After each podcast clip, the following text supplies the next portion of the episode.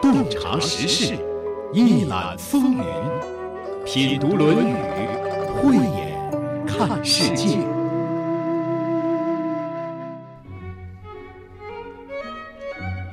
在今天节目一开始，我们首先要说说的是姜太公时代的一个故事。我们都知道姜太公其人，那可是一个了不起的人物，西周的开国元勋，齐国的建国之君。华氏是姜太公时代齐国的一位隐士，这个人虽然隐居于山野之中，但是到处都有人称赞他的贤德和才能。当时齐国刚刚建立，正处于用人之际。姜太公求贤若渴，就派人请华氏出山，希望华氏可以出来帮助自己治理国家。结果，华氏对当官没有半点兴趣，一心只想过闲云野鹤的日子。姜太公礼请了他三次都没有请动，就把他杀了。故事发生在西周建国之初，距今已经有三千多年。当我们回头凝望，试图看到历史的纵深，然而历史的烟云浓重迷茫，令人难以望见来时之路。故事真假难辨，怎么办呢？还是走捷径吧，向老师请教请教。今日嘉宾马庆西，主持人。溪水。马庆西，山东省实验中学语文教师，对中国传统文化经典有着深入的研究和体验，深入机关、学校、社区进行讲座数百场。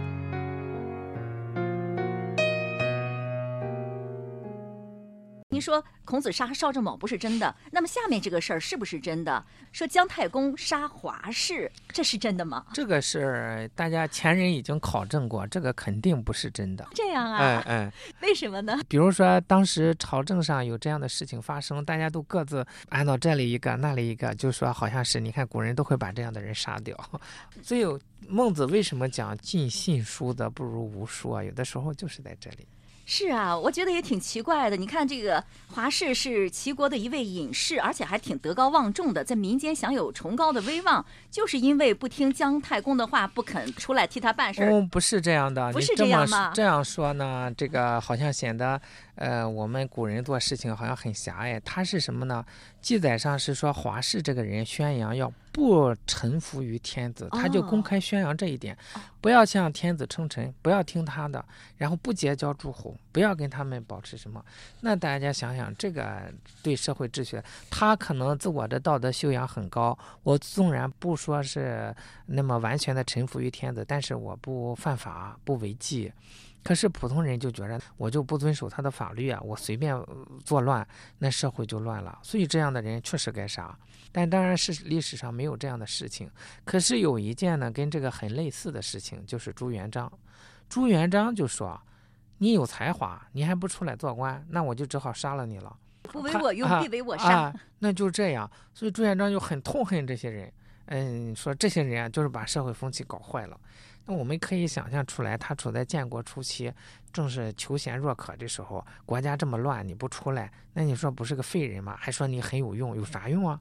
他可能是出于这种目的考虑。那我觉得朱元璋做的也不怎么样啊，人家不出来替他办事儿，他就把人杀了吗？因为他前面是有一个前提，就是我屡次的请你出来，比如说当时的大学士宋濂，他就屡次去请他，啊，他就不出来，不出来，那我可就要杀你了。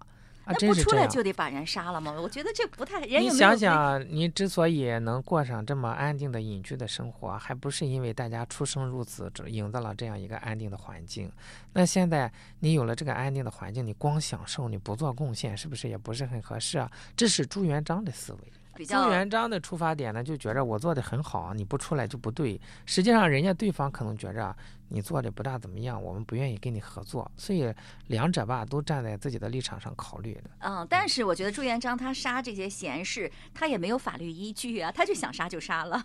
呃，对，您可以这样理解，但是朱元璋的杀法也不一定是对的，这是他的一个观点，他的一个做法。好，那我觉得我们在寻找这些资料的时候，如果没有老师的引导，真的会误入歧途的。哦，有些人在网上就是随便的发议论，这个很有危险的，这就是混淆视听，这不就跟大家假想的这个邵正卯的这些做法是一样的吗？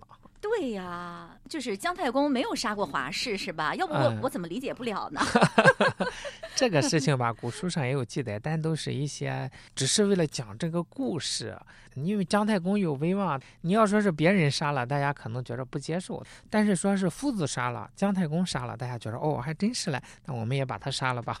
所以有的时候他有这样一些考虑，那我觉得在这儿还是很有必要请教一下马老师的啊，以正视听。可不敢当。嗯。刚才马老师谈到一句话：“尽信书不如无书”，出自《孟子·尽心下》。这句话告诉我们，不读书当然是不对的，完全不加思索地相信书本也是不对的。读书人要有自己独立思考、判断问题的能力。人这辈子要事事看得明白，太不容易了。在微信里，我经常看到有人转发一些经过网络写手整理过的文章，标题很诱人。打开之后，你会发现很多都是早就过时的二手货，经过整理，信息已经不再准确了。这些信息到底还有多少价值呢？可以确定的是，时间就这样在我们的指尖悄悄溜走了。在生活中，我们总是因为标题打开文章，然后发现内容其实并没有什么意思。我们也总是容易被道听途说所迷惑，迷惑了也就迷惑了，没人告诉我们那不是真的，于是便永久的以假当真，就这样稀里糊涂的过了一辈子。朋友们，你对真相感兴趣吗？或者？对很多人来说，真的无所谓，迷迷糊糊过一生也挺好的。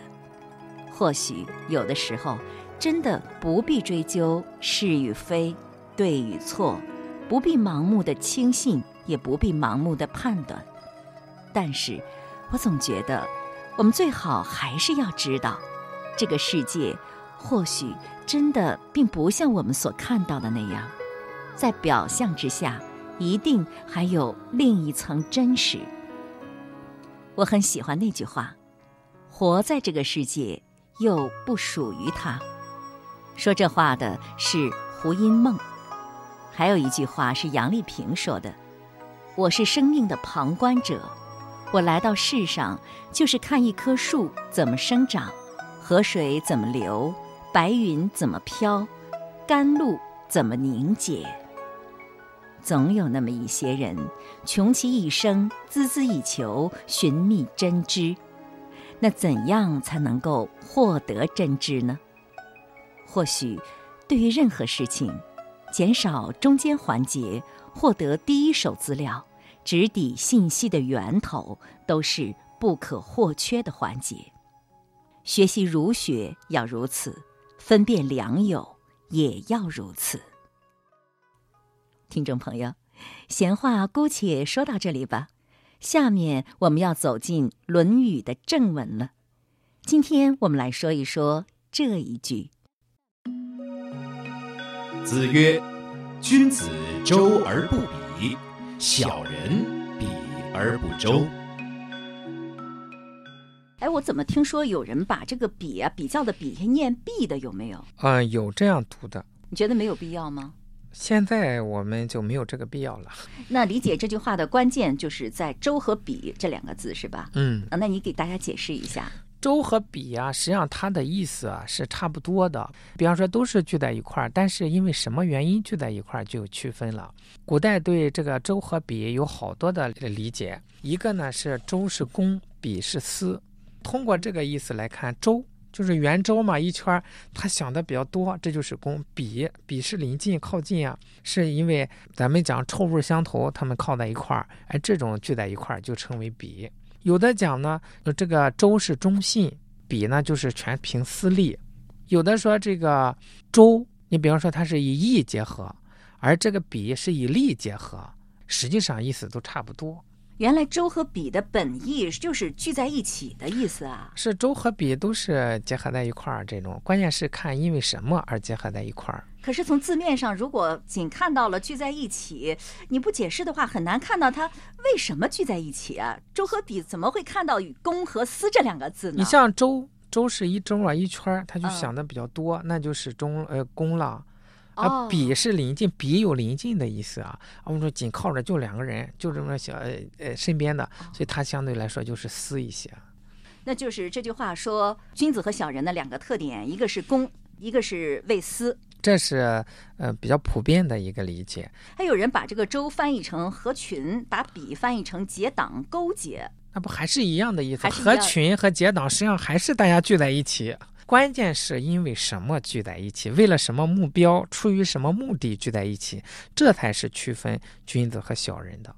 那这句话告诉我们呢，就是君子和小人的这样一个不同的特点吗？是是，我们也可以反思自己。哦我加入了一个小团体，一个组织，这个组织到底是通过什么把大家吸引在一起的？这个时候，我们就可以判断，我还要不要在这里待下去？这个组织是周还是比？呃，看这个组织到底是为什么嗯来组织起来的，要干什么？这个干什么事儿到底目的是什么？是的，那从这句话当中，我们能够学到什么呢？我们要想做君子，那当然和大家在一块儿的时候啊，都要多考虑公的这一个方面，考虑呃忠信的这一个方面，考虑义的这一个方面啊，就是这样。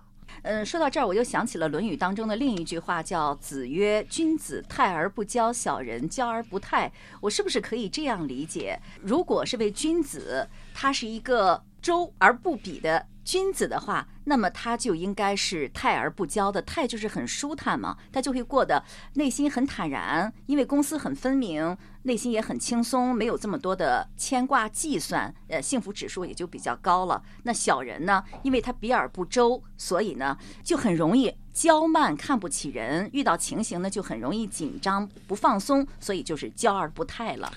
这两句话不大适合联系在一起讲，它是区分君子和小人两个不同的方面。像泰而不骄和骄而不泰呢，是侧重于这种状态。这个泰是很放松。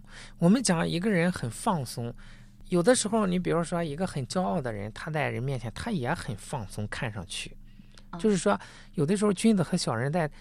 乍一看是差不多，你把都是坐在椅子上，但是呢，小人他是大大咧咧那种带着傲慢，君子呢是很放松的这样一种状态，但给人感觉也是不拘束，不什么，好像是没有礼貌似的。实际上恰恰因为他内心很坦然，所以他是很舒泰。小人呢，他看上去也摆着个架子，他恰恰怕别人看不起自己，怕失掉这个威风，他始终拿捏出这样一个姿势来。这就是说，小人是骄，君子是泰。为什么夫子给我们区分骄和泰？就乍一看挺像的，都坐那里很放松，呃但是你仔细一看，小人这种放松是拿捏的，摆着个架子。那就不是真泰，就是不泰了。是的，哎，就是骄了。欧阳修先生就写过一篇文章叫《朋党论》，说有的人说是结党营私，他说实际上小人没有党，只有君子才有党。为什么呢？你看君子会为了国家大事团结在一起，努力干事情；小人都是为了个人私利，当有利益的时候聚在一起，没有利益的时候立马就解散。所以说啊，小人根本就没有党。哎，他从这个角度来说，那就可以解释，只有君子才是周，小人呢有利益，但是会勾结在一起，没有利益就散了。那能不能说君子周而不比，小人比而不周，就是君子泰而不骄，小人骄而不泰的一个原因？不能这样说不，能这样说。哎，只有君子才能做到周而不比，只有君子才能做到泰而不骄。就是说，前提是我们要做一个君子，不是说周而不比就是泰而不骄的一个原因。为什么君子能做到泰而不骄呢？因为他内在的修养到了。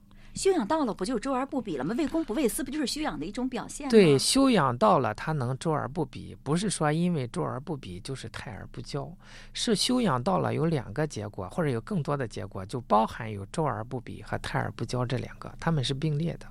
不管怎么样，我觉得你给大家说说这个周而不比有什么好处吧。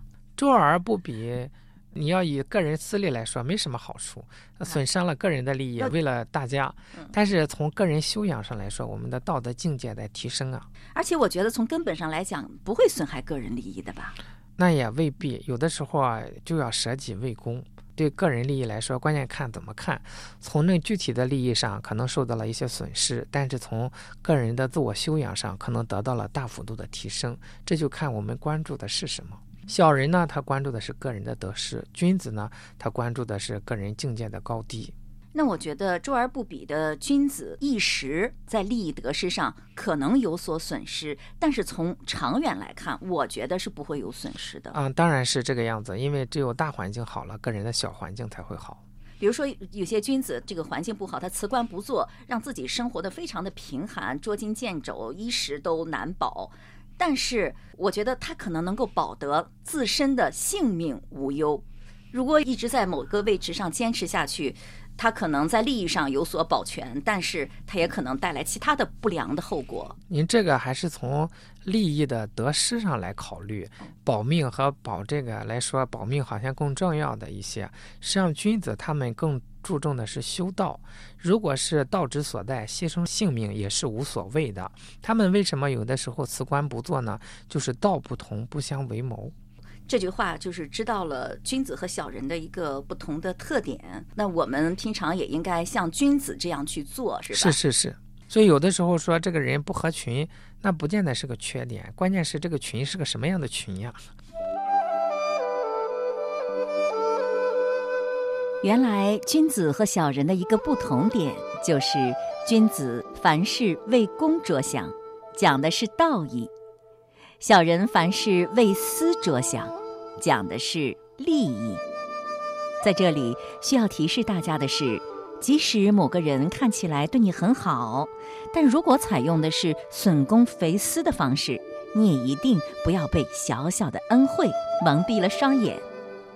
这时候一定要学会拒绝和远离，因为以这种方式得到的好处，不仅会让人心神不宁。也一定会暗藏着隐患。《论语》中有很多篇章都是讲君子和小人的区别的。如果我们真正学通了这些篇章，也就具备了识人的眼力。一个团体能够兴旺，一个国家能够富强，就要有一帮能够为公着想的人同心同德。谁可以做朋友？谁是事业的伙伴？谁是应该提拔的人才？